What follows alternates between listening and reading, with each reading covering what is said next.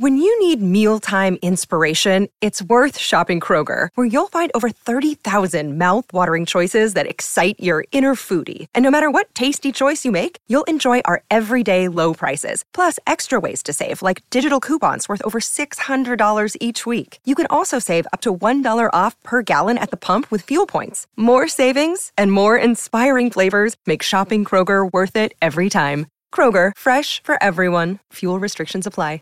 What's the easiest choice you can make? Window instead of middle seat? Picking a vendor who sends a great gift basket? Outsourcing business tasks you hate? What about selling with Shopify? Whether you're selling a little or a lot, Shopify helps you do your thing, however you cha-ching. Shopify is the global commerce platform that helps you sell at every stage of your business. From the launch your online shop stage to the first real life store stage, all the way to the did we just hit a million orders stage. Shopify's there to help you grow. Whether you're selling scented soap or offering outdoor outfits, Shopify helps you sell. Wherever and whatever you're selling, Shopify's got you covered. Sign up for a $1 per month trial period at shopify.com slash try. Go to shopify.com slash try now to grow your business, no matter what stage you're in. Shopify.com slash try. So, uh, vaccines.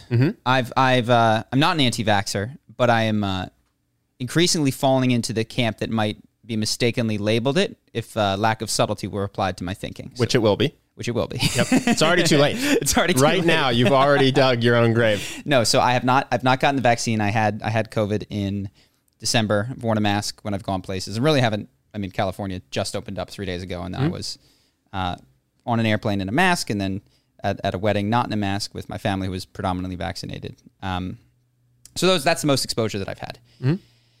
Uh, in any event, the vaccine thing is interesting because what I have planned for later today is to go get an antibody test, which will tell me if I have the immunity to fight Sure, sure. COVID. Makes sense. I can, at the same place, get a COVID test, which will tell me if I have active coronavirus. Right. Those two tests together, and correct me if I'm wrong if you're out there and you're a scientist and I'm misunderstanding things, will tell me if I have coronavirus and if I am possibly contagious. But I cannot at our gym. And, sorry, and also if you have natural immunity to it from having been sick. Yes, which which will deplete over time. Same with the Same vaccine. as the vaccine. Yeah. Uh, if I provide that to our gym, which is now saying that you need vaccine cards to go in, and by the way, this is not a private decision by a private business. This is a publicly mandated California thing. If you want to enter into most establishments, uh, they won't let me in with that, and we'll say that I'm anti-science if I don't get the vaccine. And I Yeah. think it's Well, I think the even the stranger part to me is like that's true if you had COVID a month ago as well. And we all agree that there is some level of natural immunity that occurs when you get COVID, Any- right? For yeah, some yeah, period of sort time. of viral Last I looked, which I, I don't remember when this was, was like a 0.6% infection rate. And I don't know what, over what period of time that is, Yeah. but I'm sure it was over longer than a month. So if you had COVID a month ago, probably lower than a 0.6% chance that you can get it, even if you are exposed to the virus by talking to someone who has it. Mm-hmm. But even if you show them you had it a month ago, that is not going to cut it. It needs to be a vaccine card. So yes, it, we have, we aren't necessarily interested in are you immune? Do you have the antibodies? It's you- have you done the vaccine? we've lost the thread. Like the the god is becoming get vaccinated and not don't be dangerous. It- that it's it's uh, disturbing to me because the other I, I wonder when does this stop? Like it's it's not going away. We've we've effectively eradicated the the vaccines that are mandated in order to go to public schools. They do come back when some people don't get their kids vaccinated, measles, uh, rubella, mumps, all that kind of stuff. But it, I can't imagine a world in which COVID is not just a circulating of course, it'll be like the flu. Like the flu. So are we going to have forever private businesses mandated by the government that you must check vaccine cards and the, they expire after six months to a year forever? Hmm. Like what what are we doing? What is what is the plan here? Well, and the thing I think is interesting is how, and I think it's it's new and also it hit the world very hard, but it's it's a very unique to COVID type thing because like I used to train MMA, and that involved I was on a a fight team, not just showing up for classes. That involved training where people would get bloody noses sometimes or have cuts from scrapes from grappling or whatever, and no one ever had to show that they didn't have active HIV. So you could just walk in with HIV, not on meds to suppress it, get punched in the face, be bleeding on the ground, have a cut on your arm while we're grappling, and no one would know. It just wasn't mandated. Nobody told you that you had to share that. Now, like and I, I'm sure there are private gyms that ask for, you know, there's there's probably a gym somewhere in America that says, hey, this is a private thing that we do, and you need to have. the only time I ever heard about it was for before an actual fight, mm-hmm.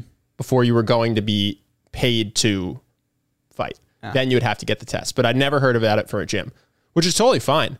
But it's just interesting to me because, like, certainly we would argue that that's more risky. Now, what I think the argument would be is it's rarer, right? Like, But not a lot neither of do you need. If you add up all the things you don't need to be tested for, like flu, pneumonia, you know, like there's. You just didn't need any test before COVID. There were things that were dangerous. You didn't need any tests to go do anything. we didn't need to mitigate the danger of everything that could hurt or maim or kill a person. You were allowed to go fight someone. Yeah, yeah, yeah. Encouraged. you didn't need. You're allowed to go get punched in the face. Uh, it is it is strange. I think COVID is being treated like, to a degree, the the arguments that I hear for it treat it like it's the one of the only things that kills people. Like we're elves that could sail off into the into the west if not for COVID, ending our lives short. So we just have to do everything that we can to make sure that it doesn't kill anyone. Mm-hmm. And uh, I'm just surprised. There were communicable diseases that killed people before this. We accepted a level of risk when we went out. If you wanted the flu vaccine, you were allowed to get it. Uh, well, I think the math has totally changed now that there is a vaccine. Because before there's a vaccine, we don't know what this is. We've never encountered it before. I mean, at some point, we don't know how deadly it is, even right. Mm-hmm. So you obviously you treat it with the more uncertainty you have, the more caution. I'm speaking it with. very specifically about a point in time. But I'm saying right today, now, it's like if you're if you're worried about it, you can get the vaccine. That ma- that changes a lot of things. Versus Mm-hmm. pre-vaccine, it's like, well, you're endangering people who don't feel safe and have no means of protecting themselves. Mm-hmm. You know what I'm saying? Yeah, of course, of course. Um, yeah, the the only possible thing is immunocompromised people who cannot get the vaccine are endangered. It's it. As I was thinking about this, I was like, you know, one of the things that I have appreciated because it doesn't affect me, but I, as I reflect on it, is like is not necessarily a place that I want the government stepping in because it's like this. Is with banning smoking in private establishments. Mm-hmm. Like you can't smoke, I think, in California restaurants.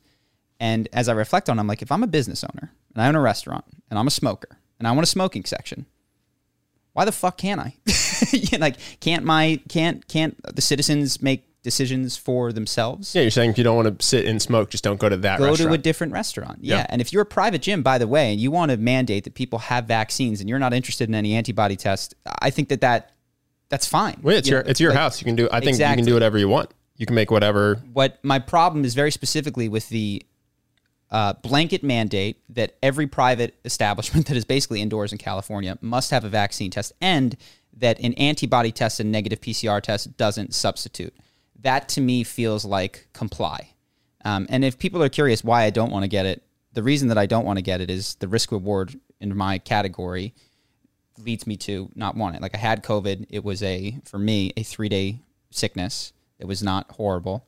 Uh, I understand that a lot of people when they get the vaccine, they get like a one or two day sickness that is very similar to that. So I'm not like I don't want it. Again, I'd prefer to not have COVID or the vaccine uh, abbreviated COVID.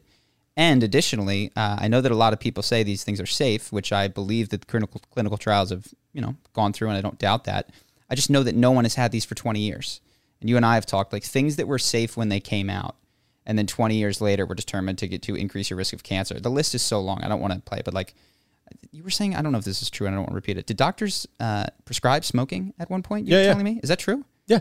Well, either doctors or psychiatrists. Like, yeah, cigarettes were a thing that we were given for either anxiety or some sort of physical Yeah. ailment. It was uh, you'd go to an expert and they would give you the suggestion to smoke cigarettes. Sure. And I, we can, you know, asbestos was used to to insulate things, and you know, there's all these things that that have no problem in the first. Yeah, sure. 12 B- I mean, we only know plastics should be BPA free because we were drinking out of plastics that had BPAs for a while, and then people said, "Oh, these are actually making people sick." And for what it's worth, like there's always this cascading thing. Like we find out that sugar causes diabetes, so we start with high fructose corn syrup, which we find out is worse, and then we give you like erythritol and like, Sucralose. so far, sucralose, and so far that's fine. It's like in 15 years we'll know that sucralose does something bad, and there's something in this that isn't a BPA that isn't good for me. yeah, yeah. And this, by the way, it actually isn't to say that the vaccine has any consequences. It's just to say We don't know. Yeah. uh, anyone who wants it can get it. And if we don't feel like getting it, it's not, I don't think it's an insane uh, like Tea Party position.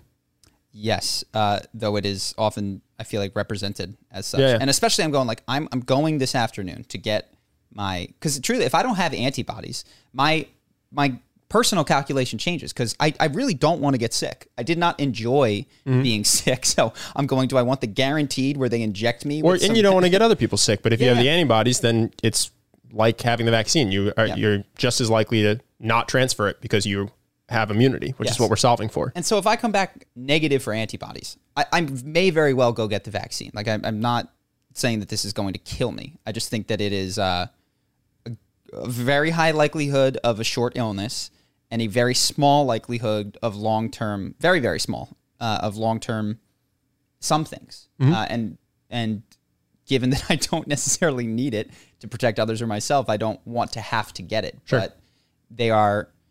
And then the concern is that I mentioned earlier, but it's like, when does this stop? If you had kids, would you give them the, the other standard vaccines I think- yeah, yeah, yeah. Uh, because they've been around for longer? So you feel like there's more data on if well, those. it's also yes. I'd, I'd one. I'd probably look them up because I, I've never had to make this decision in the past, and I and I do some reading. But my sense is that um, that kills kids at like a, a not having the vaccine. Yes, yes, at a higher level than um, COVID is killing healthy 33 year olds. And to be clear, if, if you're not a healthy 33 year old, the vaccine is there so that healthy 33 year olds do not kill you. And I'll wear a mask on an airplane and all that other kind of stuff.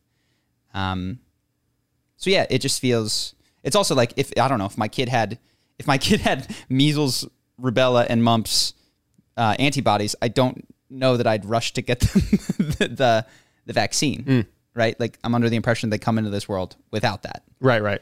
uh, which is not the case that I find myself in right now. So it's a very particular disagreement that I find, but I think there's a lot of people in my situation that have had it and uh, are just not being accounted for. And I think it's I think it's it's disturbing the the rhetoric around it and the demands to comply and the government stepping in in such a big way. And I, as I was thinking about smoking, I'm like, I hate smoking. I don't like it. I wouldn't want to go to the restaurant that smelled like smoke from the other section. But I think people need to be allowed to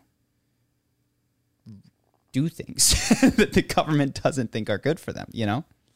Um, so that's my that's my vaccine stance. I'm curious if uh, if I got anything wrong, if I'm misunderstanding that I'm not, you know, my antibodies are somehow significantly different than Well, I think the biggest counter argument would be that it's not just a decision for you, right? It's a decision about the disease and the spread of the disease.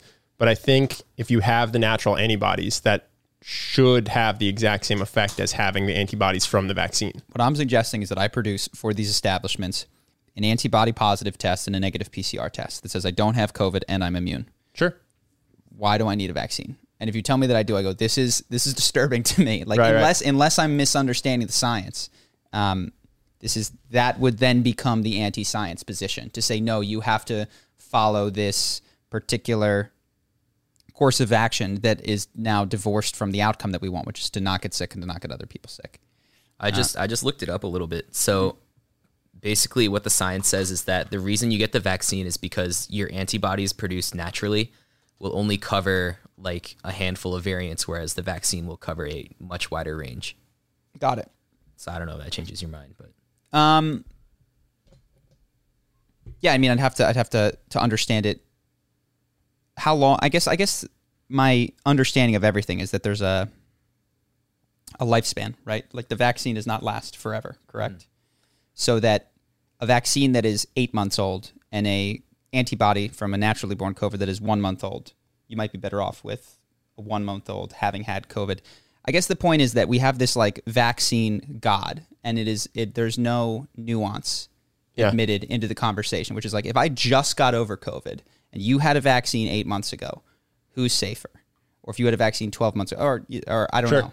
Um, well, the vaccines, I mean, unless it's different than the flu, it also won't cover all the variants, right? Because that's the flu shot. We just guess what variant Right. it's going to be that season. yeah, the vaccine never really wears off. The variants just get too varied and then we just develop a new one and whatever. But Yes, yes, that's my that's that is my basic understanding is that it mutates over the course of time, and we have the rough period of a year where we say, okay, probably time to get something else. But they get it wrong with the flu sometimes, right? You just get a vaccine and then it's it's just not the flu that they have that year, and so you get the flu anyway. So I would be curious how COVID, uh, how the pharmaceutical companies, I guess, who dev- to design this are going to deal with COVID variants when it comes. Like if they can do if they can do better than they've done with the flu shots.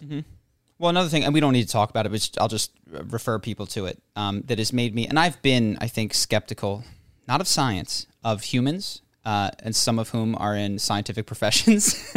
uh, there's a really interesting podcast on uh, Dark Horse with Bret Weinstein, and I forget the doctor's name, who was big on ivermectin um, as a as a treatment for COVID. And This he's, might get us taken down. you think so? I don't know. I can't even say that. Are you not allowed to say the word ivermectin? I don't. I think people are getting taken down for just saying it. I can't remember if it's here or. Uh, I'm going to say though. it. Take me down. I think All there's right. a podcast that guys. if if that gets me taken down, I will be flabbergasted. Check out the Bret Weinstein podcast. That's what I'm going to say. Uh, if that if that gets me taken down, Well, I'm confused. I'll So be he- flabbergasted. He is a doctor who's claiming that this medicine helps uh, relieve COVID symptoms, right? Are they taking him down because they disagree with his research? Because I thought he just had a bunch of peer reviewed research published. I don't. th- I mean, that's what he talks about in the podcast. So, so sorry, but YouTube's position is that they think his research is bad science. YouTube's position is that the CDC is is uh, your Lord and Savior, and if they don't say it's the case, then you can't say it. It's disturbing, honestly. They talk about it, and the fact that we all just got a little bit panicked in here because I Well, I'm not panicked because I don't mind. say it, dude. Say your say your shit. The That's worst it. thing they do That's is they take it down. Oh no, no, I and I don't want to overstep my my understanding of it, which is just to refer you to that thing. I, th- I found it interesting to listen to. Uh, they they have this exact conversation. They have a minute thirty preamble. Where like YouTube, this is a doctor. He is doing peer reviewed studies. Do not take this down. They still got to it take Dr. it down. Dr. Robert Malone, Uh, I don't know. Um, inventor of mRNA vaccine technology Uh, from June 11th? I I think if you type in ivermectin Bret Weinstein, you'll find the podcast. I could look at his face to see if that's him. Um, he's kind of a what's the word? He's like burly in in stature. In any event, we can continue. Oh, here we go. I googled inver- ivermectin Bret Weinstein, and the first thing is a Vice article. Why is the intellectual dark web suddenly hyping an unproven COVID treatment? It's and again, it, I'm not saying that it's, it's just check it out. It's interesting. I guess he was uh, just on Joe interesting to Rogan. listen to. What's What's fascinating to me is how how um confident in science so many journalists and people at YouTube are. I think it's Dr. Pierre Kory. Yeah, that sounds about that sounds more correct. Dr. Pierre Kory. That sounds more correct. That's him. I haven't seen it. Yeah, it was just interesting to listen to. Um, it it might not be true. It was an interesting listen. Um, I want to read this Vice article now. No, you don't. You don't want to read Vice articles. They rot your brain. All right. I got more stuff. You ready? yeah, go for it. So, I'm Just gonna quietly read while you talk. you'll like this one, I think. So, there's a, it came out, there was an investigative thing in Britain that Amazon is destroying products at their factories. Something like 130,000 products at one factory per week are being destroyed by Amazon. okay. And I thought this was interesting because this is one story that beyond the headline I have some insight into because I know a lot of friends who do FBA. And it's like well, used to do FBA. used to do A lot of it didn't work out. A lot of it didn't work out. They had to destroy their products, which Yeah, is yeah, what yeah, I'm yeah. gonna say. Um, it's so For people who don't know, sorry, I don't I don't mean to interrupt you, but FBA is that was like the trend of make money. online, live on the beach. You know those photos where someone's sitting in the sand with their laptop? Like that dream was fulfilled by Amazon. It was the idea that you could, with no effort, skill, or added value on your part, take a product from China, sell it on Amazon. Never take inventory. Don't innovate to make the product good. You don't have to be, this isn't true. This is what's the promise. You don't have to be a particularly good marketer. You just take a product from China, put it on Amazon, and then start cashing checks from the beach. That was the promise of like three years ago. And to be clear, that was one way to do FBA. FBA just means fulfilled by Amazon. Which Oh yeah, you can do it. I, You I, can make your own product and have Amazon fulfill it. I know a guy who does it with um oh my god, I forget what they're called. He creates the suit that you put on to go sit in a swamp with a rifle if you want to Oh, paintball or hunt. suit? The, The ghillie ghillie suit. suit? he makes ghillie suits and they're super expensive, but he sells them on Amazon and makes a killing. And he and they're his ghillie suits. You know what I mean? They're not just from a. They're not chintzy little plastic things from a factory. Hmm. But uh, I think the the dream which people bought into was this idea that it was easy, required no skill, required no value added, required no nothing basically, except for that you're in on the secret. So that was that's why there was this surge in FBA. Yes. which has subsequently gone away because people found out it's actually kind of hard, and you need to. hasn't to. gone away totally. What they're saying now is Amazon automation. Like the promises, I'll get to the story, but the promises of free money are, you know, just are just they well, they- to they must grow exponentially. Before it was like you set up your own product. Now it's like you send me 10k, I'll set up your product, and I'll you'll just cash checks. It's it's absurd. Well, they have to move. You have to move the offer though because the offer doesn't work, and so then people Yes. get wise to that. So then you have to change your offer for how to be how to be an entrepreneur with no effort or risk of failure. Like the way you deliver that has to move over time Yes. because everything you offer isn't actually effective, and so people get wise to that. So then you need to uh, shift your offer. They call this the mechanism in marketing, which is like people have wanted the same things for a long time. Like we all want to be attractive, but you constantly have to shift the mechanism. So like it's the Bowflex one day, then it's like the ab squeezer one day, then it's something else because people have that desire and they still want it to be immediately fulfilled without effort. they buy your pills that don't work, and they buy your that don't- so you Bowflex that doesn't work, You and just then got more mechanisms, more mechanisms. Um, so the mechanism for getting rich with no effort, so you could live on the beach, was for a while FBA. Yes. So the, the, this comes out, and it's like, as me, I'm like, this is a non-story. Amazon, this is just written on their website. Like, this is the terms they have. If you want us to, we will ship you back your product at cost to you, which we've held in our warehouses, or you can pay a lesser fee and we'll dispose of it for you. Right, because basically you were trying to sell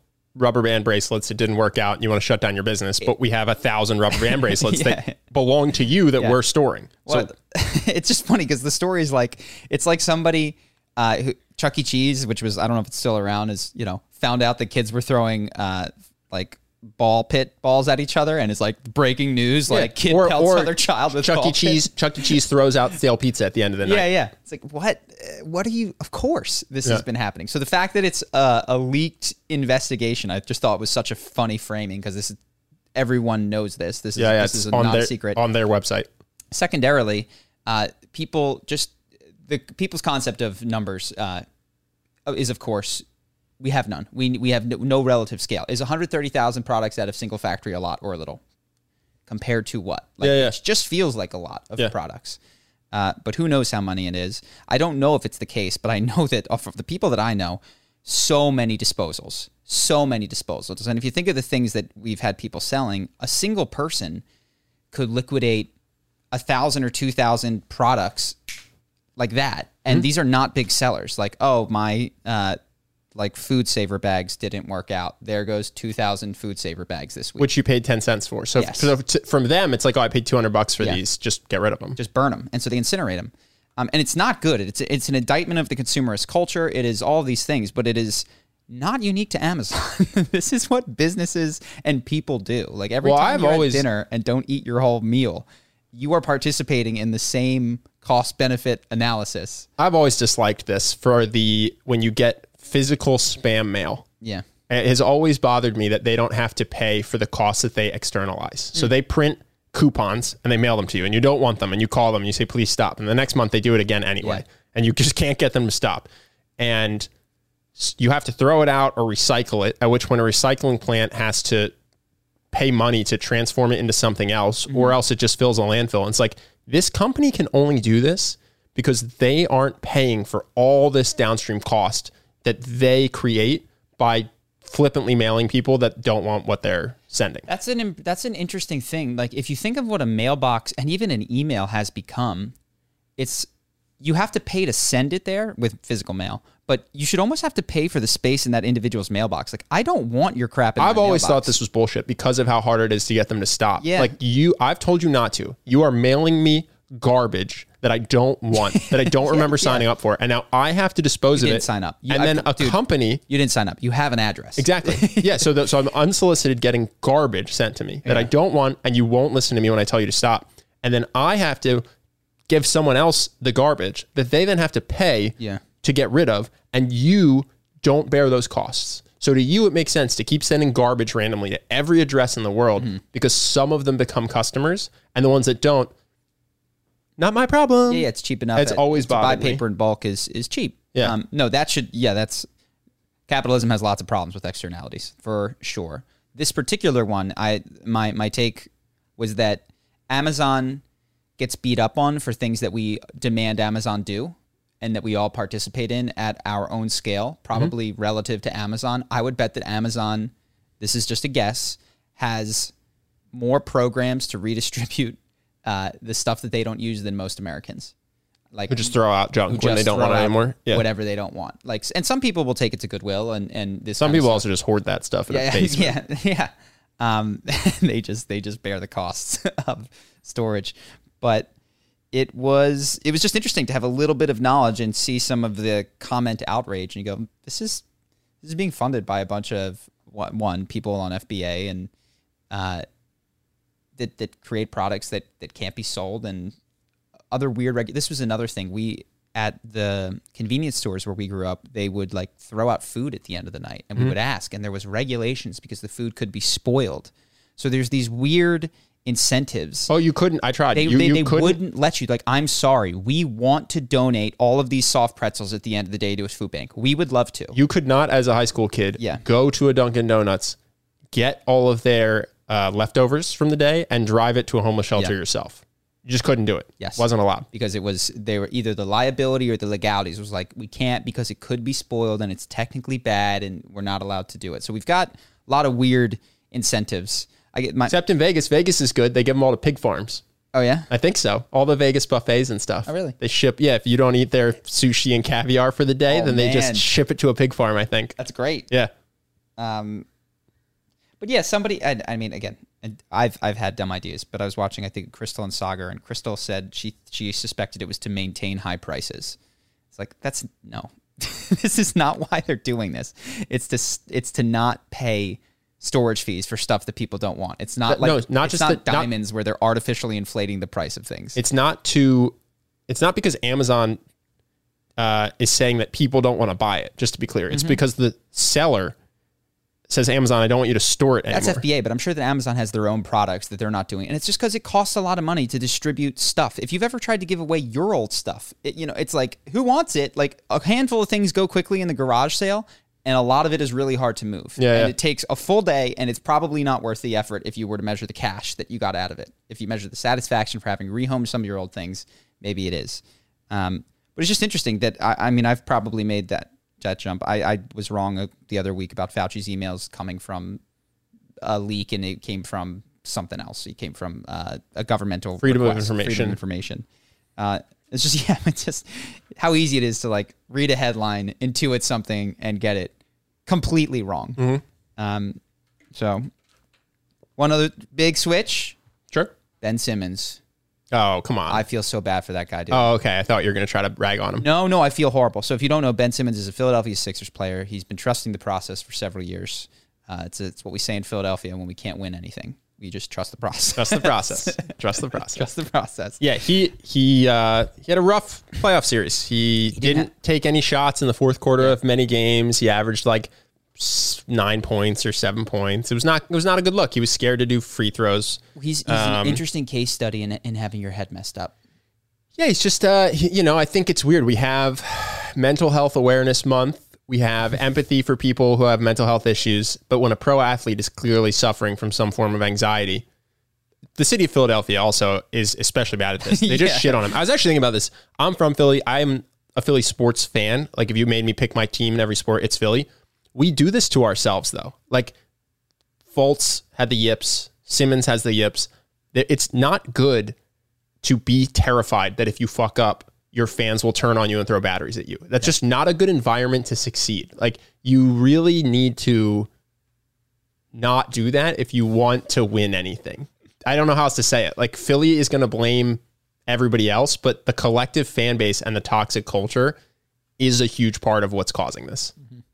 Yeah, I hadn't thought of that. I think Yeah, I it's hilarious. They are. I don't know. Is, is that? Yes, we're the worst. No, we're we the worst. Everyone thinks we're the worst. Okay. I mean, there's a couple people that are tied, but for turning on your own team, Philly is renowned as being the city that turns on its own team. Everybody boos other teams, everybody heckles yeah. other teams. We boo ourselves. We throw batteries at ourselves, we heckle ourselves. And uh, what do you know? That's not a good way to instill confidence in your players. Yeah. So to some extent, I say, shut up if you want Mm-hmm. this to stop happening. And you're a Philly fan who's sending him death threats via Twitter Yeah. it's like you're an idiot. Yeah. If you're sending Ben Simmons a death threat because he missed a free throw, delete all your social media. Yeah. and get help. like, He he needs Tony Robbins, man. He is a phenomenally physically talented person. yep. Who forgot that he's right-handed. Well, no, this is the other thing. So this this if people don't know, Ben Simmons when he was a kid showed extremely high potential as an athlete and his father wanted him to be ambidextrous because it would make him a better basketball player. And in the process, people think Screwed up his he ended up making him shoot with the wrong hand. So if you've ever thrown a football or shot a basketball with your left hand and you're right-handed, that's what he's doing all the time. People suspect, and it's not. Uh, it's because I mean the story goes it's because of his dad training him to try to use both hands and then getting confused on what his dominant hand is. But the guy will go on a talk show and pantomime. He goes, "Yeah, so I used to shoot into a trash can."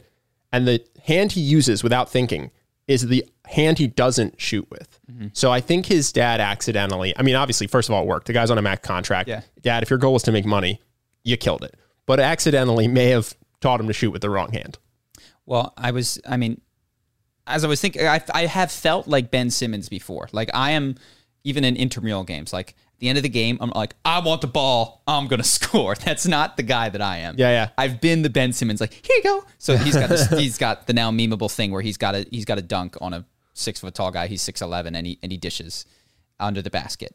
And I've been in that position. And I feel like he really, what is happening from my perspective is he has uh, catastrophized so many times about screwing it up and seen himself miss so many foul shots in his mind's eye and clank a dunk off the back of the rim and felt the boos so many times In his head. that he's he's practiced blowing it Yeah. so many times, which is the opposite of what he needs to do, which is the Conor McGregor. Like I seen this moment in my head. Yeah, yeah. Like you- he hasn't seen a good end of the game, maybe ever. Mentally, you're saying. Mentally, Yeah, if people, yeah. if, if anyone ever saw our video on visualization by Conor McGregor, you're saying he's taking a lot of rep, mental reps of he's lost a hundred times, Yeah. and so he's making the right call, which is like I've blown this a hundred times before, a million times before, and uh, he clearly, if you look at him in like preseason when shit doesn't matter, where he's not catastrophizing, he's he's he's aggressive and and Mm-hmm. really good. Uh, it's just sad. I hope I hope that Tony Robbins reaches out to him and brain wipes him Yeah, yeah. because he needs it, man. Sure. he needs it so bad. It's also funny. I, I'm a Sixers fan. I love the Sixers. I was really bummed when we lost. I watched that game uh, live, but it is also an interesting look in scapegoating. I think because our coach has blown 11 playoff series where he had the league in the lead in the series, and that's the most ever. And he has the record, I think, for blowing the biggest lead in a playoff game, which is with the Sixers, 26 point lead in the third quarter. And he has just has a pattern of blowing it. But it, I don't understand this. This is a genuine question. How influential is the coach in the third quarter? Isn't the coach's job to like draw So you have a- schemes that get you to the third quarter? You have a 26 point lead. yeah. Your bench is in. It cuts to 24. Oh, he left the bench in. He left- he left the 18, bench in. to 16 to f- six. Oh, he didn't like. He Oh, let's put the starters back out oh, there. Oh, really? Joel Embiid thought he was done for the day. He's playing on a torn meniscus. Thought he was going to just stop playing. well, that's to like be fair. That's the right call with Joel, who has a tournament. We don't need to talk too much sports here, but like you, if you're up you call 26, a timeout. Yeah, You draw up a play. Yeah, yeah. I watched the last game. I don't think we scored on a single out of you're timeout play. you, you're saying you like interrupt the flow of them. It's a momentum game. Yeah, Yeah, yeah. you get you. Oh, we're, we went from twenty six to twenty. Let's call timeout. Let's draw up a play that involves a back pick that gets us an open dunk, like Popovich would do for Yeah, the yeah. Spurs.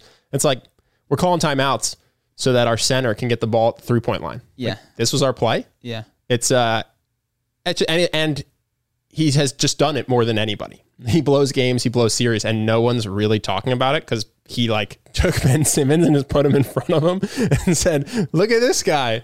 And Ben Simmons played bad too. But listen, Joel Embiid went 0 for 12 in the fourth quarter in a game they lost. There's a lot of blame to go around. Sure. But everyone's talking about this one guy. That's what I find interesting. Is like, how did you guys convince the world that you had nothing to do with this? Oh no, I mean it. Ben Simmons is supposed to be a star, and he played like uh, an eighth man. you know what I mean? Like he wasn't wasn't there. Um, I have a bunch of random stuff. If you want me to continue, if you have anything related. Related to the Sixers, I can't say I do. I have things, but Okay, well we'll just do mine, then we'll do yours. sure. So I had a wedding. It wasn't my wedding. It was my sister's wedding. Mazel tov. Mazel tov. Uh, it was very interesting to sit there. I Have not been to many weddings because I don't like to travel, and they're almost always not where I am because I've lived in different cities. And, And you weren't in a fraternity. I wasn't in a fraternity. That'll like quadruple your wedding invites. That'll, that'll blow it up. um, so I've not been to many, and it's been uh, many years since I've been to one. But I was struck by how romantic it is. Hmm. It is it touched you. no, no.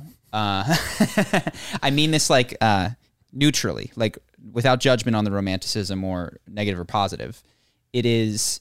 I mean, I'm sitting there next to my nine-year-old cousin, or I guess second cousin, daughter of my cousin. I don't know. Um, and I'm just going while while my sister's up there, and they're saying the nicest things to each other in the vows that they've written. And you're my person, and you make me better every day. And and it's just like I'm going.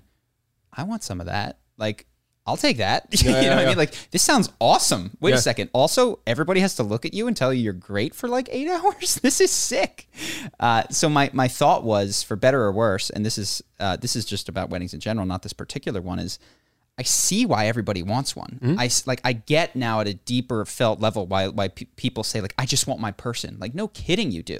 Like the the whole thrust of it was, um, is just awesome. It's like Yeah, yeah. who wouldn't want someone who makes them their best self every single day for the rest of time, who promises to be kind, caring, and understanding, and if there's ever a problem to get over, it's like, look, if I believed that that was the likely outcome Sure. of a wedding, I would probably be married already. Oh, dude, if I didn't know divorce rates, if I was like, oh yeah, the divorce rate's two percent. Most people that get married stay together, and Whatever also you say in your vows is what happens. I'd be like, oh my god, Yeah. sign me up. self-reported happiness goes through the roof when Yeah, you get married. It's like, yeah, this is.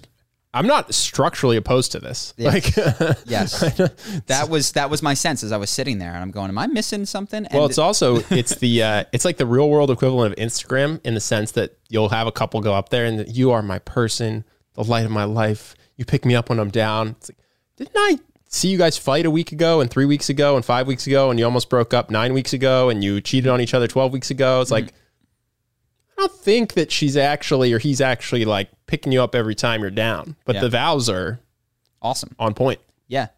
Uh, I felt a bit like this. I, I guess I'm weird. I felt like an anthropologist, like watching a ritual. At, Sure, of at- course. From a from a th- interested perspective, like wow, this is fascinating. And the question that I had is like, are these vows which will no doubt, and I mean this in every case, my sisters included, like these will be broken within 30 days. Like you will be crass and not forgiving. And like you and and that's not to say that that's a bad marriage. It's just like you cannot live up to, to the va- if you listen to what people say.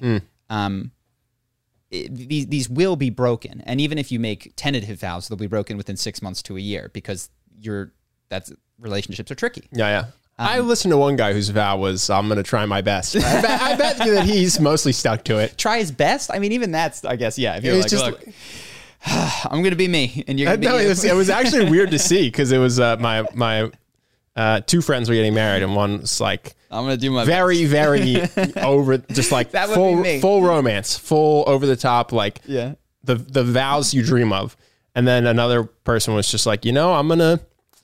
I get annoyed sometimes, but I'm gonna try to fight that, and uh, you know, I'm I'm playing it up a little bit, but it was stark. I remember watching, me and being like, "Ooh, that's got to hurt." After you just shared your heart, you know that would be me and and i actually was like is there value to making promises that you recognize are impossible to keep in front of a group of people who will pretend that they're possible to keep and and i think there is from a community perspective like it keeps families together when everyone out there is sitting and has watched you say this and it's very easy to you know publicly to talk about this but it's very much more difficult publicly to talk about troubles uh, obviously that comes with downsides but i do think what it does is it keeps family units uh, working through problems because well, I don't think the vows really mean anything anymore. I think back in the day with a small town, maybe there was a time where a husband and wife fought, and someone was like, "Well, remember your vows."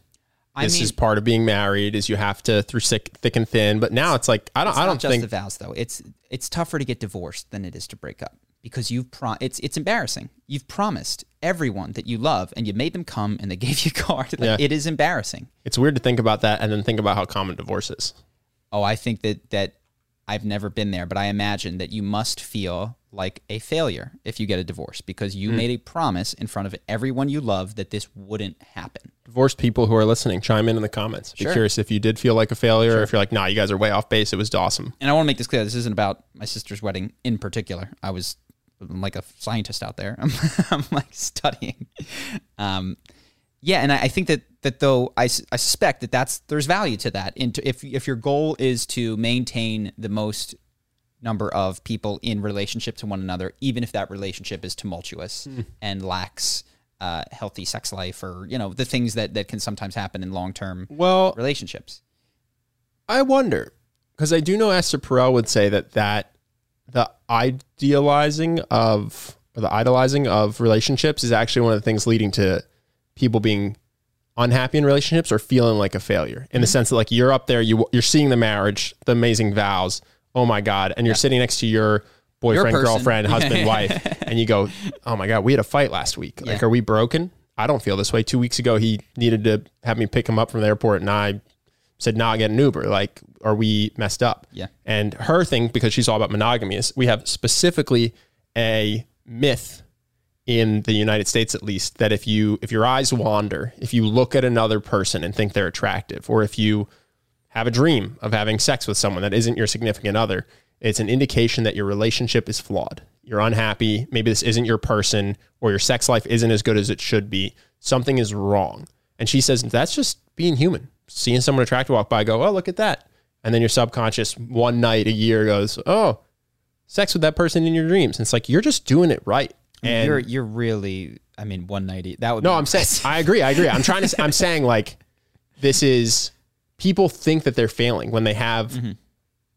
totally human, absolutely not failure screw ups. She goes even further than that and says that we should aim for monogamish, which Sure. is like couple slip ups over the course of a lifetime. So I'm not. I'm not going to stand on that or not because I haven't thought about this at all. I never had a lifelong relationship, mm-hmm. but I do think it's it sets you up to resent the other person, to resent yourself, to feel like a failure, to feel shame because you're doing something that everybody's doing, but everybody's pretending they're not doing. Yes. Well, I think I think I guess what has happened is that the value of the ritual, given the techno- technology we had in the towns that we lived in, was like very very valuable up until a certain time, and now is needing to morph to something else, which I think acknowledges that uh, relationships are not totally lovey-dovey peachy romantic things all the time and i yeah I, I tend to agree with you in 2021 and this wedding did have that uh, the vows that they had were one of the last weddings I went to, it was, you know, reading Bible verses, you know, about what love is this, love is that. And even that was a, a step beyond what it used to be, which is like, I will serve you faithfully and obey what my husband says. Their vows, which they wrote, were much more I'm my own person, you're your own person. I'm happy that we're together as two people, but we're we're good. You know, we're gonna keep growing separately. Um, so yeah, I do think that that it probably needs to evolve and recognize that it's going to be hard if it's going to create happy circumstances for the people that engage in Yeah, it's like when we fight, in it. I promise to cool off Yeah, and then come back. yeah. Like that's a solid vow. And that would not have been able to be said 40 years ago, you know, like, or even perhaps Yeah. More recently. than I'm going to take a walk instead of stabbing you, and then I'll return That's a good vow. and we'll talk it out. it's a good vow. Like when I get angry, I promise to take walks. Like that's a, that's like a pretty good thing Yeah, yeah, to yeah. say. We'll work it out Yeah.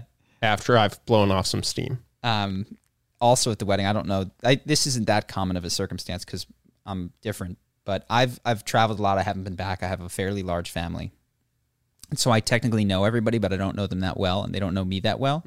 And it made for like it reminded me of some of the charisma questions, which is like how do you deal with the interactions with family. And then this was multiplied by like, how do you deal with interactions with family that you haven't seen in a club environment? and it was, uh, I had kind of wanted to go in and, and connect with people as if it were a one-on-one conversation like this and like learn about them and learn about their values and what they're up to and i most of the time did have to accept that it was more like our new york city club experience which is just saying nonsense back and forth to people accepting that you're not going to learn anything about them and just Yeah, yeah. hoping that the nonsense that you say makes puts smiles on their face uh, and so yeah, I was just reminded of those two modes of interaction, and I haven't been out in a club in a very long time, so it was it took me time to adjust to that. I like kept hoping that we would get past the initial stuff, And then I had to be like, oh man, I should have just been doing improv comedy, making nonsense up the whole time. Telling Yeah, yeah. people when they ask what I'm doing in California, I should tell them that I'm like a butt model and just, you know what I mean? I should just, I should just say things that make them laugh Yeah, instead yeah. of like trying. I, I was, I was getting like the first three questions into every conversation over and over again, and by the end of the night, I was like, I'm an idiot. Yeah, like I know better than this. I used to go out to Try to connect. Well, not- the, yeah. the way you got to do This it in the club do is here. you you make the person laugh and then you escape the loud music. Yes. You don't do it on the dance floor. You like make the person attracted to you and you go, hey, do you want to slip off to the back bar where it's not so loud and we can actually talk? Yeah. And the one conversation I had was uh, standing in line for the bathroom, and then we just stood there for a while and Yeah, talked yeah. for 30 minutes about, you know, No, it was always about, at least for me, it was always about, uh, at some point getting off the dance floor to a place where you could actually hear each other. I never had like a great connection shouting, yeah, yeah. So yep, yep, yep. I have a bunch of random shit. Do you want to go? Sure. I got one that's very near and dear to my heart. Okay. I want to talk about the massive rise in shark attacks. Okay. Is there an actually massive rise? Is So I, my friend, my friend four? sent me a bunch of news articles. Study found that in the U.S. there were more shark attacks in 2020 than in any other country. The U.S. had the most. A hammerhead shark thrashed in ankle-deep water near beachgoers. Sharks circled women on a floaty in Florida Beach. A California drone video showed a growing number of great white sharks swimming near people. Why Smyrna Beach has so many shark attacks. Florida authorities respond to two shark attacks on the same day. Shark attack prompts dramatic rescue at Florida. These are just a couple of news headlines from Fox and uh, other news uh, places. So it turns out there have been less shark attacks in 2020 than in 2019. And on average, nobody's been out there. there are zero to three deaths a year. Three is the most ever.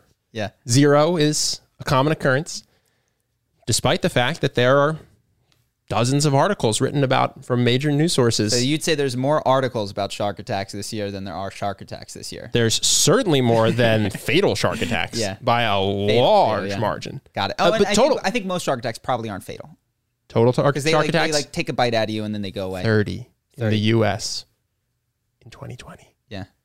It's just panic porn, dude. The news is hilarious and it will lead people to text their friends that surf. Did you see this? Did you get see texts this?" about it? No, my friend who's a surfer says, dude, I get sent all of these. I get sent all of these every time some stupid news source says it's a slow day. Let's how do we get people to panic today? There hasn't been any actual news to panic about. Yeah. Let's ding up shark attacks. It's About like bears. This is happening with everything. This is happening with e- everything that you're panicked about from the news. It's uh, I like shark attacks because it's just such an obviously comical one because it's such a non-existent problem when zero to three people die a year out of 300 plus million people, but gets coverage. People share it with each other, and uh, yeah, it's just the news has become panic porn. It's very interesting I wonder if Jaws had anything to do with it, or if it was just always like people were just going to be afraid of sharks. I think Jaws had something to I do think with it. Jaws literally started like the cultural, Yeah, yeah, the obsession with like shark attacks. that's fascinating. When you need mealtime inspiration, it's worth shopping Kroger, where you'll find over 30,000 mouthwatering choices that excite your inner foodie. And no matter what tasty choice you make, you'll enjoy our everyday low prices, plus extra ways to save, like digital coupons worth over $600 each week. You can also save up to $1 off per gallon at the pump with fuel points. More savings and more inspiring flavors make shopping Kroger worth it every time. Kroger, fresh for everyone. Fuel restrictions apply.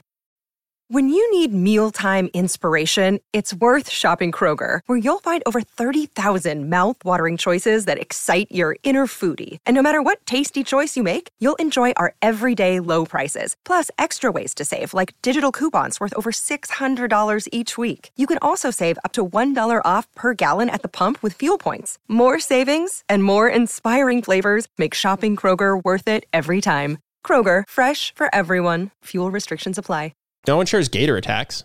I wouldn't be. I would not be shocked if gators and crocodiles killed more people than that's, sharks that's a year. the funny thing in Africa. Like the hippo is more dangerous than than lions and Yeah. cheetahs and all of them combined. I was going to say tigers, but they're not down there, dude. oh, it's just fascinating. I think it's fascinating. It was just another reminder of, oh yeah, you're going to read an entire news article. Its purpose is to make you scared of sharks, and you would struggle to think of a smaller issue. Refrigerators might kill more people than sharks. that was another one. The vending machines were like more dangerous than grizzlies and sharks and all these things. Three a year, dude. Yeah, Three a year, vending machines. and they're writing about it in the news. Yeah, It's it was just to me the, it just highlighted how amazingly uh, the news is about creating strong emotions of fear and anger in yeah. you.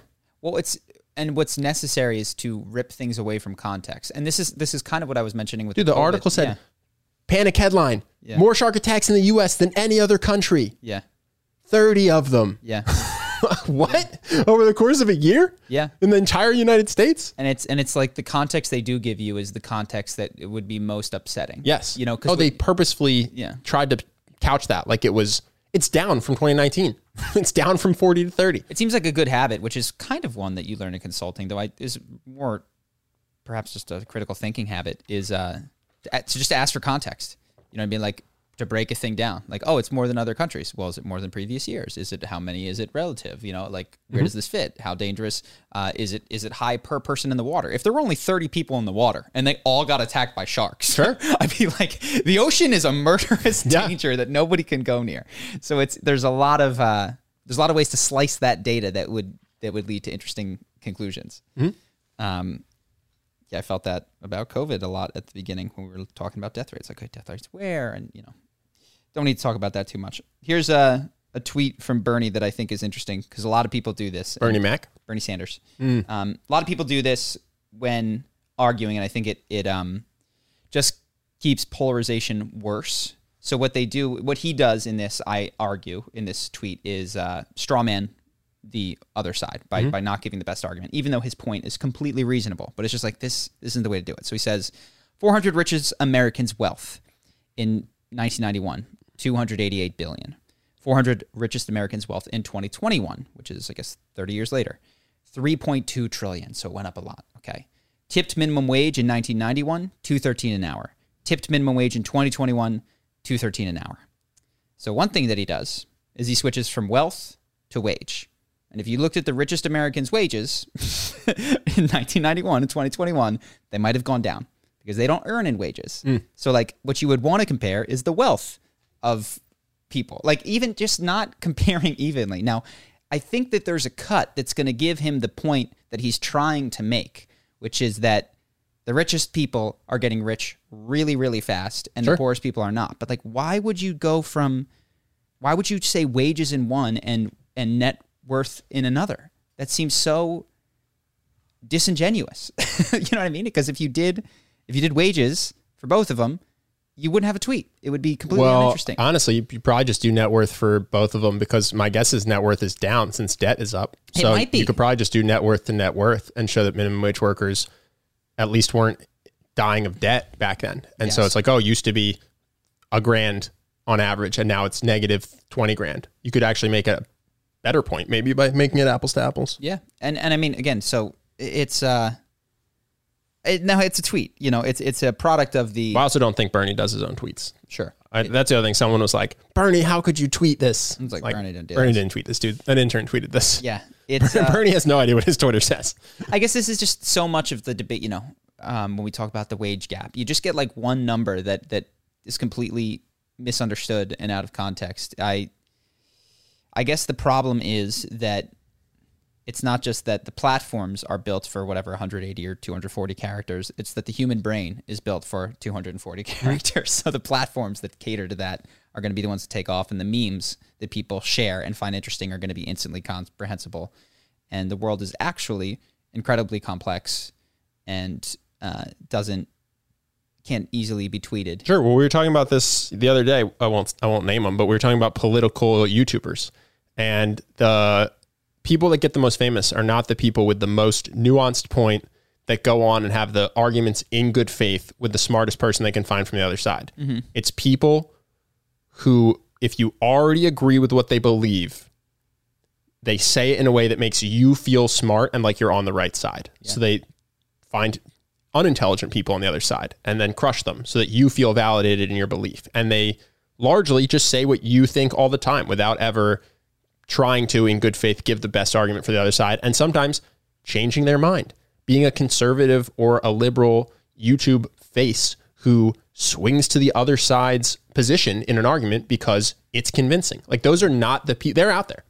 They're not the people with millions of subscribers. Mm-hmm. So, yeah, I mean, it's just not how you get a tweet to go viral or how you build an audience by having embraced the full complexity of an issue, trying to appear uh, to understand both sides, and then making your opinion based on what makes the most sense for each issue without going down the same party for all of your opinions. It's just like, no, you're going to get crushed by the sensationalist guy who's destroying the other side. Like, just what people want is they just want to confirm that they're right and they're smart and their side is right and the other side is stupid. Yeah, I think I think part of what creates that, I think one of the Weinsteins talks about like audience capture, where like you lean a little bit to one side, and then your audience becomes predominantly that, and you get applause for half baked, uh, not fully buttoned up arguments that confirm a belief. But when you go to the other side, if you're not like completely, Even if you are. even if you are, Even if you are completely are, dialed in and you have Yeah. all the stats and it's 100% compelling to a neutral audience, but your audience that doesn't believe you it, like, no, you suck. You lose money. um, so yeah, it's that the, the very structure of things seems to lead to uh, half baked ideas of people representing ideas that the other side doesn't have, and then knocking them down as if they were as if they were right. Yeah. Um, That's the nature of what gets attention. yeah. Well, I want to be famous, so Hey, at least we have a beautiful, nuanced audience that only sometimes turns on us. and I'm sure that we've gotten things wrong too, and and have uh, have fallen victim to all of this stuff. I have Well- a handful of other things, or This isn't something that we've gotten wrong, but it is something I want to address about things that we have been proponents of. Because we've gone on here and talked about how psychedelics are helpful for the right people in the right circumstances, how video games can be good in moderation, how exercise is good for you. And I was just doing, I might do a video for Charisma on Command about video game addiction. And it, it highlighted to me that almost everything that's good for you, if done incorrectly or too much, becomes bad for you. Like we know someone who was addicted to working out and became very unhealthy, actually, weirdly enough, because of their diet and exercise habits. Mm-hmm. And video game addiction, I'm, while I'm researching this, sometimes you just come across these people who I don't know any personally who had to drop out of college because they were so addicted to playing video games or got fired because they were so addicted to playing video games. And so we'll come on here and be like, oh, League of Legends is so fun. And, and it is, unless it ruins your life. and psychedelics, you know, if you take the actually the right safe medicine in a safe space and you have integration set up for afterwards, can be amazingly life changing. But also can really wreck you if you get a bad substance or a bad environment or whatever it is, you know, have no integration afterwards. And so I don't really have a takeaway, but it just made me realize like, oh yeah, this stuff, everything has like a very bad dark side if you do it wrong or too much. yeah, water will kill you. Yeah. like everything. It's yeah, oxygen. If you, well, probably. I'm sure you can be over oxygenated and just explode or something. Well, it's just interesting for me to think. I was like, okay, so like, do I play League of Legends? If I do, am I going to have hard rules for how much I can play? Do I try to purposely take breaks? Like, how do you uh, approach these things so that you're not the person addicted to exercise destroying their body or the person who's now not playing because it's fun, but they have that compulsion in the back of their mind, like, oh, you should probably play now. And uh, I don't have all the answers. I'm, it's the video probably will take weeks and weeks to make as I make other videos in between because I want to really like understand it. And unlike charisma, this isn't something I've like studied, Yeah. but it was just interesting to think about and watch this stuff as it's something also that I had been doing. Yeah, I, I don't I mean, you told me that you were gonna play you were gonna limit yourself to one League of Legends and I I don't understand that. I know that you're like in the world of addiction and have been looking at people who've destroyed their lives. No, I felt I felt it myself that like they say the stages of video game addiction is it starts out fun and then it becomes like you have highs, you have dopamine highs when you win and this and that. And then it's like the fun kind of goes away. You don't get as much joy from the game, but it's still a good way to distract yourself from negative emotions or do something with your friends even though the highs are gone. And then even that goes away and you just reach compulsion where there's no joy. It's frustrating you. You're getting stressed. Your cortisol spiking, but you keep returning to it the next day. Yeah. I was like, well, I'm definitely already in stage two with this game. Like it is, it's gone past the euphoria. So I was, we actually took a week off of playing, which I think was very good. Um, but that's why I thought I was like, yeah, I'm not. Well, I think I guess one of the things with literature on addiction is that they talk about video game addiction or food addiction in the stage. stages. Like addiction is just a process that can attach, and it's it is particularly easy for many people to attach to video games because there's a tight dopamine cycle. But if Yeah, well, that's part of the video is going to be why is it so much easier to get addicted to video games than basketball, let's say, which is very hard to get addicted to. Well, I mean, eh, if you look at what are things in one's life, your life, my life, that you do that don't make you really happy, you'll just like every one of your behaviors is compulsive in nature, and none of them really make you that happy. So like, go play some video games. Who cares? Is kind of how I feel. And and I, that's that's an exaggeration. Obviously, there's things that you do for the sheer joy of it, but like, so much of what we do is compulsive. Yeah, I felt like League in particular was in a very short period of time becoming a thing that just wasn't fun, but I was still doing. Yeah. And it was just clear to see. It was like, oh, this isn't like I'm not I played for an hour and at the end of the hour I'm not happier than I was. It was just frustrating. Mm-hmm. But then I would do it again the next day. So it's just like very clear and new. It was a new behavior, which made it easy to stop and easy to see and it happened rapidly. Like it only took a couple months for that to happen. So I was like, oh, this probably isn't the best. Well, I, I Game to play. I think what you'll see, and this is this is, you know, I talk about addiction ladders and emotional mastery. Is that okay? Free up the time from league. This is just interesting. Not to say that you shouldn't stop playing league. You will compulsively look elsewhere. You know what I mean? Like the thing that no one can really do is sit quietly with themselves for an extended period of time without external stimuli because they'll freak out and they can't handle it because their internal world, all of us, uh, by the most part, perhaps monks being the exception, uh, don't like to be alone with ourselves, even in a comfortable 72 degree room. Sure. but like yesterday, what I did was went down, hung out with you, Henry, and Ivan. Yeah. I feel like that was a better use of time than playing League. Interesting. Um, well, I don't disagree with you, but break that down. Why? At no point was I frustrated or angry. Got it. it was just enjoyable. Mm-hmm. Got it. Got it. And so, yeah, I guess there's two pieces to video. One of the things with video game addiction that I think is perhaps different from other addictions is that uh, that frustration piece. It's like if you if you have a food addiction, at no point when you're eating the food are you like frustrated. Well, I think you might actually when you have a real food addiction. I think what I think you, what you might have is self-loathing. I've, I've I years ago met somebody who was eating more than they wanted and they couldn't stop, and they would have the compulsion to reach for the candy bar, and then as they were eating the candy bar, instead of thinking about how good it tasted, they were thinking about what a piece of piece of shit they Yeah, were, yeah, yeah. basically. Um, so I do. I think even with food addiction, you do reach that point where you're like, this isn't fun. This isn't. I'm not experiencing what a five year old experiences the first time they have a Reese's cup. I'm just doing this because I ran out of the willpower to stop, Mm. and now I hate myself for it. I think that's pretty common, at least with some food addicts. Got it. Got it. Interesting. Yeah. I don't know. For me, I mean, I, I can relate to what you're saying with League, but I it has not sunk its claws in so deep that I like just makes me not want to play when I get angry at it. So I, I, I feel somewhat still reactive to the emotions that it creates, which is really what I want. It's not to remove frustration and anger. It's to react to frustration and anger with repulsion.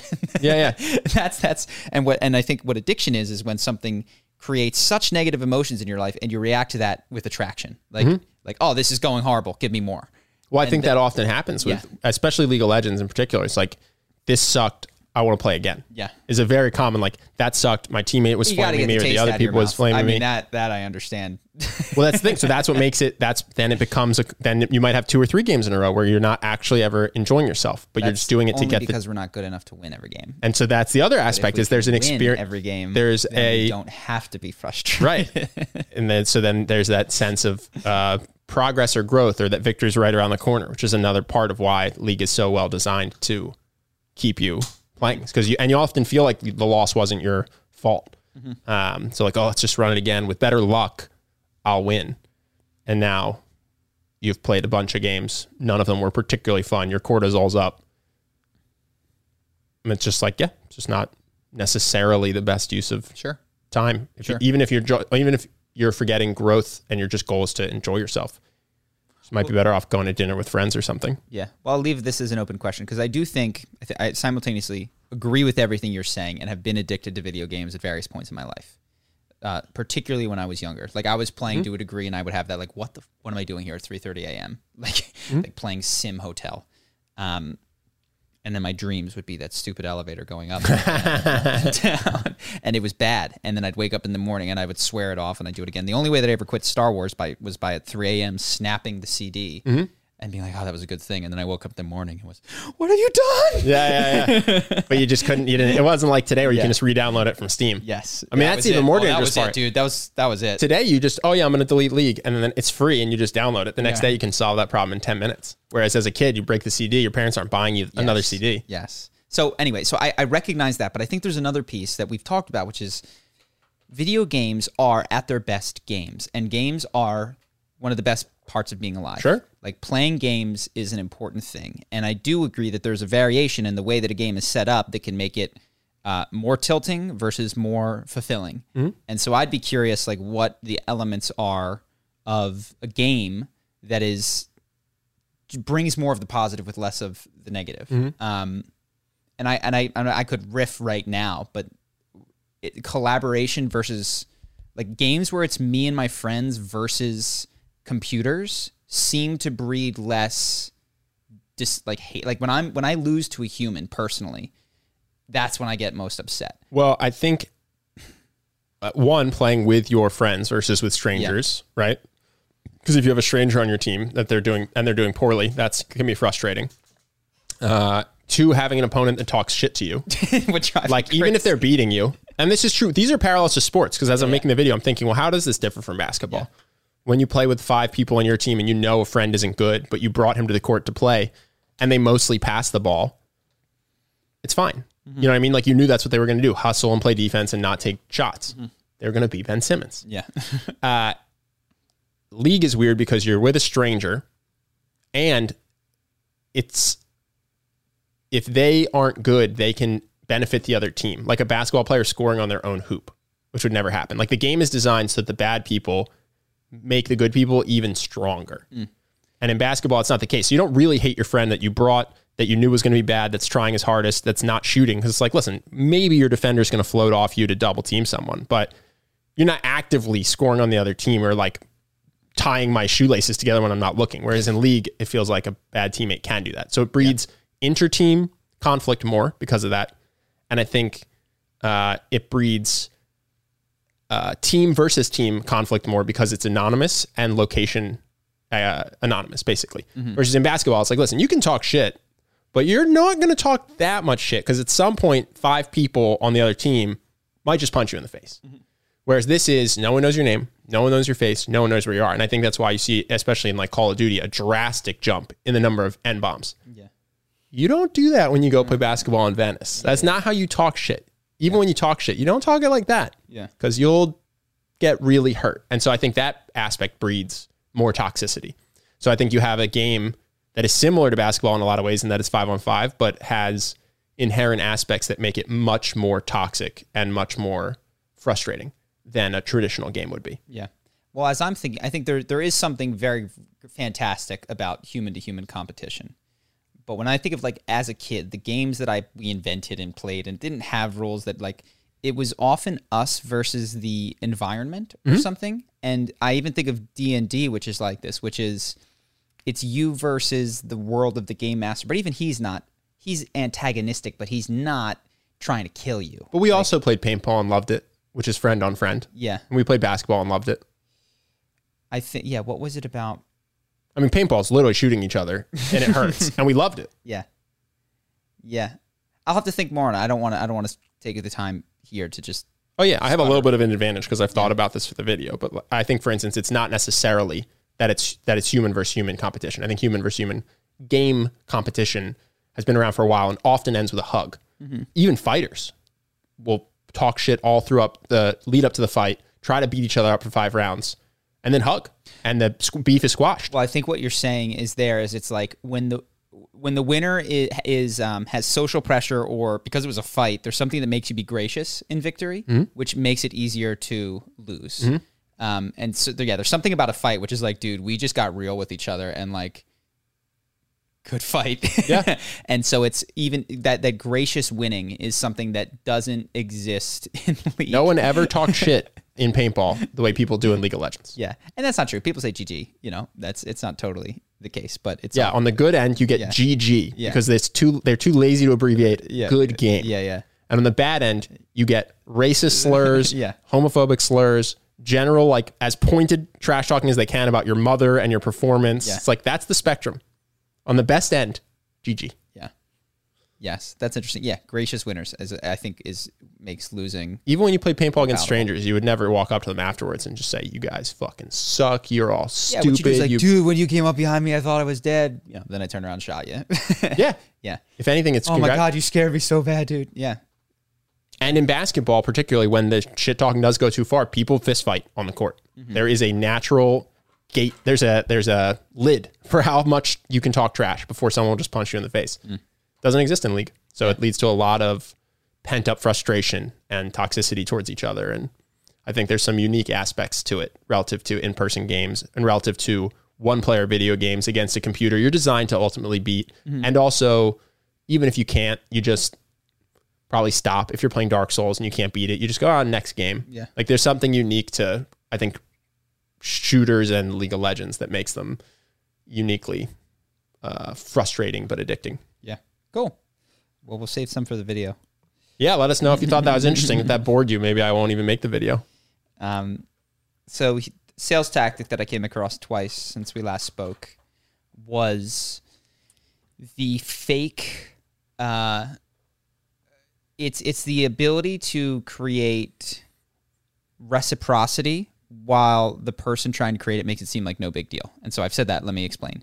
It's when that person says, "Hey, I'm reading this book about uh, hosts in Vegas who try to track down these whales and get them to gamble at their casino." So they call him up. He says, "Hey, I'm going to be in Seattle next week. You know, thought I might stop by. We could just grab some lunch. No big deal." He's not going to Seattle. Only if this guy says yes, Yeah, we yeah. can have lunch. Does he go? Uh, I got an email. I received an email from someone who said, "Hey, no big deal. Like I wrote all these emails for your email list. If you want to see them, let me know." It's like, no, you didn't. you would have included them in the email Yeah, if you'd written them.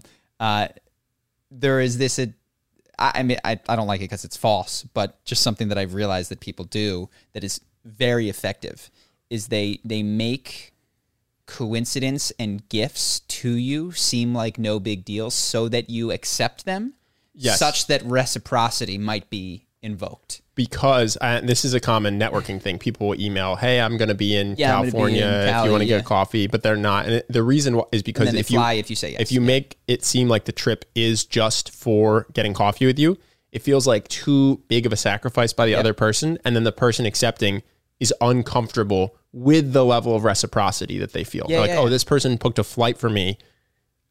I, if I go to this coffee, if I say yes and then they book the flight, I basically owe them five hundred dollars Yeah, of yeah. value or time or something. And so it's easier to just say no, don't fly out. Don't fly out for coffee with me. And so it's this weird thing where because you can't guarantee they'll accept, it's actually better to lower the reciprocity. Whereas if you could guarantee someone would accept it, then the more you could get them to feel reciprocity, the better. Yes, and it's um, it works. I mean, it, that's that's the thing. You're one of the the tricks that I I, I don't know the best way to phrase it, but it, people try when they're try, trying to go after someone that they see as superior or high value mm-hmm. to seem very nonchalant Yeah. about it. When really. This guy spent weeks tracking down the guy's address to call him to be like, "Hey, you know, I'm just on my lunch break over here. Was thinking that maybe." It's like, "No, you're not. This has been your strategy and your plan for an entire month." And in the book, it's just to try guy- to get them back to Vegas. to try to get this guy to switch hotels. So this it, the book is interesting. It's called Whale Hunting in Vegas. It's it's not like a um not a book that probably did very well. It's just written by some guy and he breaks down the the host thing in Vegas and we t- mentioned some of the stuff on the podcast in the past how they love it when the girlfriend is there but not when the wife is there because the wife is going to make him stop gambling and the girlfriend is the guy that he's trying is the one that he's trying to impress. So Yeah, yeah. that- that's more. No, it's fascinating. So when the girlfriend comes to the table, they encourage it, and when the wife comes on the trip, they will give her thousands of dollars in gift certificates just to try to have her go shopping while he's playing, so he can play unsupervised. Yes, usually, and by girlfriend, typically the ones that they want at the table are the, the women that that guy has not yet slept with. Because then he'll bet more. He'll bet bigger to try to Bet impress them. He'll bet bigger. Yes, and if he has, they give her free gambling or free money to go buy purses and stuff just to get her away. If he from has slept with her. yes, um, and it's it's really disturbing how efficient this machine. It didn't used to be like this. Apparently, these were hotels that had casinos, and this guy was one of the one that came in and really just looked at the numbers and said, if you get a guy who's playing like fifty thousand dollars, hundred thousand dollars, two hundred fifty thousand dollars you like a hand sometimes, uh, or I think one to a thousand is what they call a thousand to a hundred thousand is roughly in the like high roller whale, and then above a hundred thousand is is the whale level. So if you're betting that much per hand, uh, we can have full time staff dedicated to you even when you're not here. Yeah. Like, so we can, and and the games that they play with these people are so fascinating. Where they'll know that they have uh, like eight penthouses available, and they'll tell them that they don't, and they'll say, "Look, I'm to make this happen for you." you know, like Sure, sure. We're look, uh, we're to move people out of there. We got, and, and they'll like give them one of the eight penthouses that they have and had the whole time. Sure. It was never. So they're they're just running a con on these guys while smiling to their face, pretending to be their friends Well, that's most cons. and understanding that the money that they get paid is the bonus is based on how much their clients lose. So like not only and it's not just enough to get them at the table, you got to get them drunk and loose and tilted and but also not too much because you want to you don't want to slaughter the cow, you want to milk the cow. Mm. And so there's this there's this dance that is done. and the whale hunter gets paid a percentage of what the whale loses. the bonus that they receive at the end of the year for a lot of these guys is based on what their clients have lose. Wow. So you're just directly opposed to the best outcome for your clients. Yes. Yes. But you still want your client to come back. So Right. there is a degree of like he needs to feel good about his Sure, sure. losses.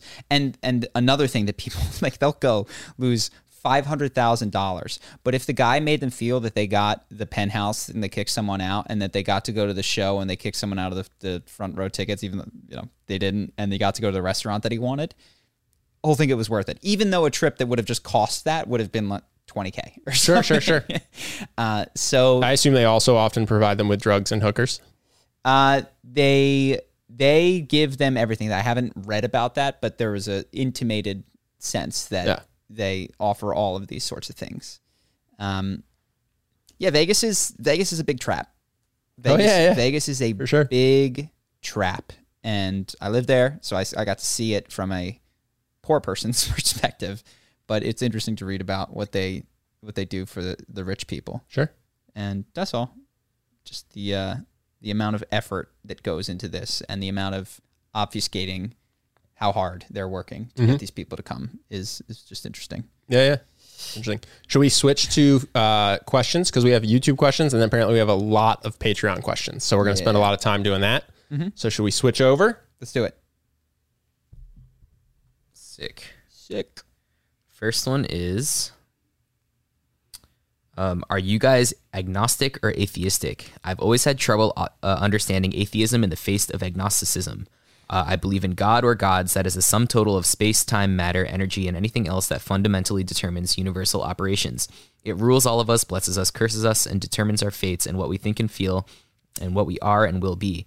If we are in a simulation, the gods are maybe just the creators or the, the rulers the creators dictated. If not, the gods would be the circumstances that allow us to be.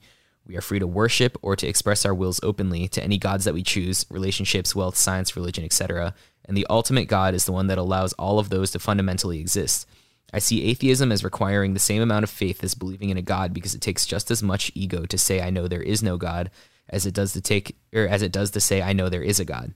I may be wrong about the uh, preposition, but if the amount of faith required for atheism is the same as the faith for belief, then what's the point? One answer could be it frees us to do and be what we want, but that would mean that if we don't even know where consciousness comes from, um, or sorry, one answer could be it frees us to do and be what we want, but what would that mean if we don't even know where consciousness comes from, i.e., Sam Harris on free will? I think a truly scientific argument is as long as consciousness is the tool we use to determine the existence of a God, we cannot know if God exists. So I think there's some disagreement around the definition of agnostic versus atheist versus anti-theist. So I think your answer, the answer to this question really just comes down to what you're defining each of those words as. Mm-hmm. Well, there's well, there's two things. So yes, atheist is just ant, is not a theist. Right. So, so a theist prescribed says uh, Muhammad or Thor or this, and an My impression is just- atheist is specific to doctrines. Yes, An atheist says- doesn't make a claim about So, and and what you just offered was not necessarily doctrine, but it was a specific claim of there is an ultimate God and there are these gods and it allows for this. And an atheist would say, I see no proof for that, so not that. and an agnostic would say, I don't know if Jesus rose from the dead. I don't know if Moses parted the Red Sea. Yeah. because my grandpa and I always talk about this, and we just have different definitions. He thinks an agnostic is what you said, and he Well, thinks an agree. atheist Then is. you agree, And that's we always we, we bicker, and then I go, listen, we're just we're just defining these words differently. Like whatever, we're on the same page. But my impression is that an agnostic just says, I don't know. I don't. Maybe Thor is the god of thunder. I don't know. Mm-hmm. And that an atheist says, Takes specific claims and says there's not give enough me evidence, so no. give me your book. I don't believe that one. Yeah. Give me your book. I don't believe that one. And then an anti-theist says there's no possible way that there's anything that can be defined as God outside of our current scientific understanding or something. And I've actually never met an anti-theist. But that's my impression of those words. And so depending on how you define the words is probably where you end up falling. Yeah. Um, regarding that, it takes much just as much faith to believe. I think. I don't know that that's entirely true because if you substitute God for something else that we don't know, so you know that I'll make a particular claim because even your version of God, while broad, is particular. There are things that it is not. So, like if I say, "Look, it's possible that there are invisible elves behind my head that no one can see," and it takes just as much faith to say that there are not invisible elves behind my head that don't speak as it does to say that there are. So we're both in the same boat. This is one of the that the burden of proof is on the person saying something, right? Where the atheist stands is like, show it to me. Like give give me some evidence that there are elves. Like yes, there's also no evidence of the absence of elves, but I'm you know maybe they're dwarves, maybe they're kobolds, who knows? Um, so that uh, this can again come down to semantics, but it does not necessarily take as much faith to have an atheistic belief about anything or an a belief about anything, including God, as long as you're making a specific claim, which it sounds like you are. Like your God is particular. Yeah, Um, you're saying I, I claim there's invisible elves behind me. You say, okay, well, by being an atheist, I claim there could be nothing. There could also be invisible dwarves. There could Mm-hmm. also be like I'm taking every other possibility, and you're taking there's elves. And so then my question to you is, why do you think there are elves instead of this entire realm of other possibility? And so the burden of proof falls to the person making the specific claim. Yes. Um, but there might be, you know. And your definition of agnostic might be the definition of atheist we use. This is the this is what I often come to in these conversations. And then I guess there was a question about the like. So there's two questions. There's is it true or isn't it true? And then there's a question of like, is it practical, helpful, useful? Right? There was something about like, what does it do for us to believe in a god or not believe in a god? Right. Or if yeah, if we if we don't know where consciousness comes from, then um, what would that mean? So sorry, can you read it again, just so I because there was a lot in there. Yeah. Um. So I may be wrong about the pr- uh, preposition, but if the amount of faith required for atheism is the same as the faith for belief, then what's the point? One answer could be it frees us to do and be what we want, but uh, what would that mean if we don't know where consciousness comes from?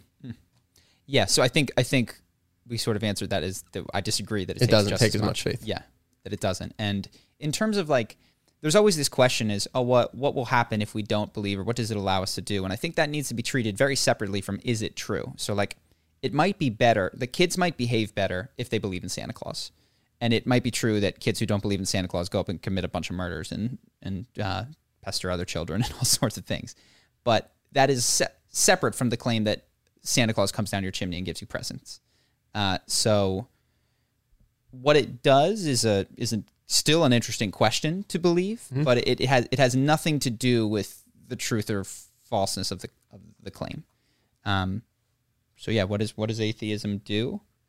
I don't know really. Um, it it opens the possibility for me to find the truth is what it does because I'm not saying I'm anti even I'm just anti any specific claim, but I and I remain open to evidence. So when I do psychedelics and I see stuff, I go, oh damn, like maybe this points me in a direction of a deeper understanding of the universe. Um, Yeah, but it's not about the pros and cons. Like like if if it came to be that uh, a world that believed aggressively in a particular religion was just a better world, by every that doesn't measure, yeah. that doesn't have any impact on if that religion is accurate or not in their description of the creation of the universe. yes, yeah. Um. Next is so I'm kind of having a mindset problem, which is essentially that I don't want to start new things, which would always make me look bad or stupid. I've always done everything above average or at least better than the people around me, so taking on a new task is difficult, and not being good at something is something that I notice myself avoid. Any tips on overcoming that and having more of an open mind um, and being okay with the fact that I will not always be the best at something new? I, I I was kind of like this in high school. Like my identity was that of the kid who got shit easy without working. So if it would require work, it just would be like, well, then I won't do it. As someone that's always been naturally bad at everything and excelled with a lot of work, I can't identify to this question at all. So I'll let you take it. uh, I think a, a thing that did somehow shift in me was that I identified not as the person who was qu- had it or was quick, but the person who was, um, like th- there's a certain degree of intelligence required to emotional intelligence or whatever to admit that you're not good at things, and like that was kind of like I sunk my teeth a bit more into that identity. Um, and so for you, you'll have to figure out what like makes you feel good. But I, this is an identity level issue. Um, and so I would, I'll give you a couple of options because none of these are true of you, but some of these might appeal to you, and you'll just go, yes, this is this is my new principle that I'll live by. So one is, uh, the most intelligent thing that I can do is suck at stuff. you know what I mean? Because that's and that's the person that I'm going to be. Uh, the person that I'm going to be is the one that doesn't get it at first, but gets it right eventually, or or whatever. Um, and I, I'm trying to think of when it was around college-ish that that sort of shifted, and I became, and I shifted from the kid who got everything very easily to then I was going to go learn charisma, mm-hmm. which was like the hardest thing Yeah. for me on the planet. Well, the shift, the the thing for me, which it's not really a shift, but it's just the mentality I had is like, I don't really care how good I am on day one. Mm-hmm. I just care how good I get. And I'm very confident by working out this, I'm going to get better than almost all of you. And so, like, mm-hmm. that was my motivators with basketball or charisma or school. was like, okay, I'm not good day one. This doesn't affect my self esteem at all. I'm going to crush. and like, got me to being pretty good at MMA and mm-hmm. decent at basketball. And So f- that was that was the mindset that I had. It wasn't really a shift, but it's one I might recommend. It's just like, yeah, take pride in how good you are in the absolute. Don't compare it like, oh, your day one is better or worse than this person's day one. It's like, who cares? Just work at it and then be good at it and then take the joy of whatever skill you're trying to learn. So personal power too is really good for shifting identity level beliefs. It's the Tony Robbins course. We've talked about it in the past. One of the exercises that is likely, I, he has several, but um, to do do a pain uh, pleasure analysis of your current belief and of a separate belief. So pick the belief that like sounds like it could be juiciest to you to have. Your current belief is um, that you, you're really good at stuff day one. And so you write down first, like, what's all the pleasure you get out of that? You're like, makes me feel smart. I feel better than my friends. I never have to admit that I'm not good at things. Like, you want to take an accounting of what you get out of it. Then you want to take an accounting of everything that it costs you. It's like, I'm only good at the, get to do the things that I'm already good Anything. I'm not Like, good at day one, I yeah, never yeah. get to be And good you, at. And you really want to like beef this one up. Like, oh, I'm also not good at that thing that's really valuable to me. So I'll never be good at whatever. And like make it sting. yeah, yeah. I will Um, never get the person that I desire dating wise because I'm refuse to improve at this Yeah, or you're I like doing a self I'm gonna lose. I'm gonna lose every time I do this sport or activity that I care about because I refuse to let myself try it or Mm-hmm. Yeah. whatever whatever it is. There's going, especially if you want to change this. I promise that this is holding you back in some way. and to take like a really thorough accounting of, of how it's holding you back. And then it's just what what how would that shift if i adopted this new belief? Like what would my life look like? Like well in six months i'd probably be way better at just take dating as an example. I'd probably be with someone that i liked. And um, he runs you through exercises like that. That's one of them that are useful for really changing the the beliefs that instruct a lot of behavior. So i, I would start there Next is I'm a recent college graduate that just moved home from Vancouver, where I lived for the last five years. While I was in Canada, I joined a fraternity and saw tremendous growth in uh, myself, both socially and I'm in my now independent charisma, um, and in my own independent charisma. Now I'm back home in Dallas, where I'm living with my parents while attending pilot school, and I can't help but feel that I'm in a state of personal regression for as long as I'm under my parents' roof. I plan on staying here until I finish training and finding work. I try to branch out as much as I can through the gym, jiu-jitsu, and rec- uh, reconnecting with old friends from high school, but it still doesn't match the level of social interaction that I had when I was in university. Um, my main question is what steps can I take to be more comfortable with being myself and not feeling like I'm slipping back into being the person that I was before I left for school many years ago? university is so special for this. It really is just like you live in a dorm with a bunch of people your age, and you walk on a quad with a bunch of people your age, and then you go to a class with separate people that you've not met who are also your age, and then there's a game. So it, Yeah, it's uh, there's nothing like it. There really isn't, and uh, it's you're never going to have an environment that is so conducive to socializing, and also like transformation because when you get there, nobody knows who you are. It's also pretty common to regress though if you go back like if you did pilot school in a new city that wasn't Dallas and wasn't Vancouver, you probably wouldn't Mm-hmm. feel yourself regress as much. I think there's a sense that your just your environment can just trigger, oh yeah, I remember this place. This is how I behave in this place. Yeah. Yes. Um, so one, don't sweat it too much. There's things that you can do, but like recognize that what you're experiencing is very, very, very normal. How did you do it? Because in college uh, at American University, you started out shy. Then you went to Costa Rica. Then you came back and you didn't revert back. How did you maintain the charismatic improvement you had made in Costa Rica? Didn't have strong ties at American, honestly. That was why. I had like a handful of friends. so you didn't have any anchors. had very few anchors, and they were anchors still. You know what I mean? Like the handful of people that I did know were like didn't really like or get it, but um, You just went out and made new friends that didn't know you before. uh, or that knew me very uh, kind of. And when I got back, I was like, "Oh, we'll have like a get together. It'll be good to see you." And like it wasn't rat. It was different, but it wasn't like, "Oh my gosh, you've changed. This is a problem." It was like, "Oh, this is so cool because I am not attached to you being the way that Got you it. used to be." versus parents. Yes, and I had a handful of friends who didn't like all of a sudden I'm going out to like bars, which I never used to do. I used to just hang out with them and play video games, and that was like, you know, they didn't love that. They found it in that. Yeah, they weren't huge fans of that. Um, Did it start with this letter? yeah, Yeah. Okay. yeah. Uh, and also, there were a handful of people from the study abroad where I was different with them, and they just expected me to be. Oh, so they came back to um, AU with you and they saw you and they're like, ah, it's the life of the party guy. And you're like, oh, yeah. Hell yeah!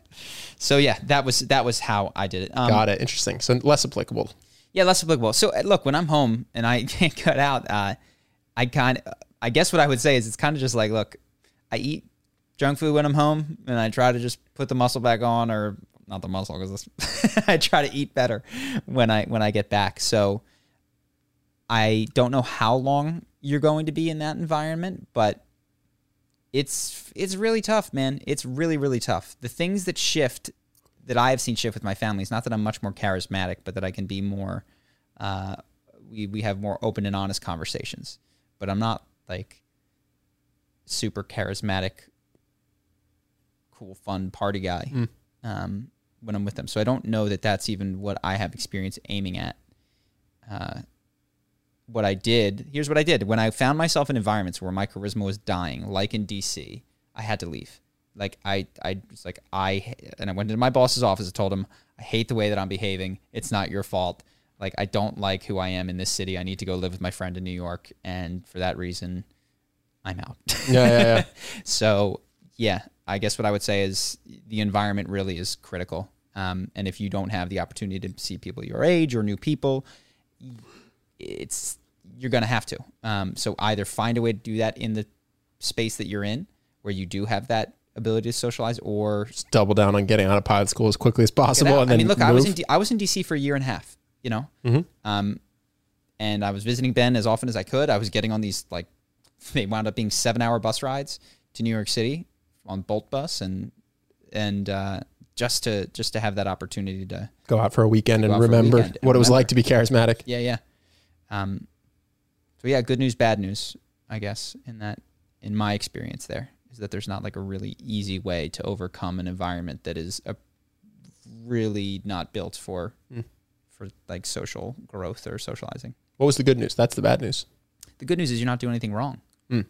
The- you know, you know, change your environment. Um, or you know, and it's okay. It's also okay to like, in my experience, to spend a year and a half somewhere that's not what you want.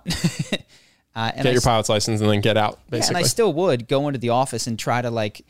I was the friendliest dude in the office, and I made friends with the president. And at the parties, I would be the life of the party, and and I would take the opportunities that I had. But it wasn't. That was a big reason why I left was to move to New York and hang out with Ben and work on this stuff that I was not working on in, in DC. All right. Last one. Uh, what podcast do you guys regularly listen to? Critical role. Yeah, uh, I listen to Dark Horse, which is with Bret Weinstein sometimes. Are there any others? Uh, Joe Rogan clips. Now that he's no longer on YouTube, I listen to. I see clips from recently Saagar, who was on Saagar and Krystal. Um, that's I'm not a huge podcast. I'm more of like a short video guy. Cool. All right. Patreon. Patreon. Let's do it. Do I have to? Oh, if you guys want to come over to Patreon, we have a lot of questions today. Uh, so if you want to see many, much more of Ben and I, that's the place to do it. And you can check us out. So for the rest of you who aren't coming, hope you had a good day.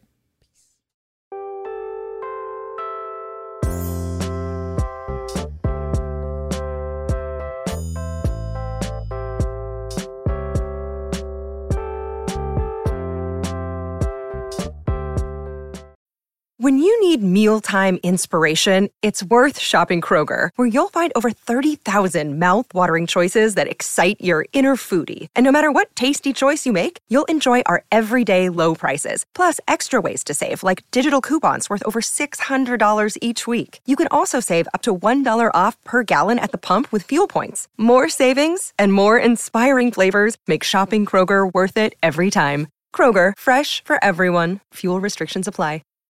When you need mealtime inspiration, it's worth shopping Kroger, where you'll find over 30,000 mouthwatering choices that excite your inner foodie. And no matter what tasty choice you make, you'll enjoy our everyday low prices, plus extra ways to save, like digital coupons worth over $600 each week. You can also save up to $1 off per gallon at the pump with fuel points. More savings and more inspiring flavors make shopping Kroger worth it every time. Kroger, fresh for everyone. Fuel restrictions apply.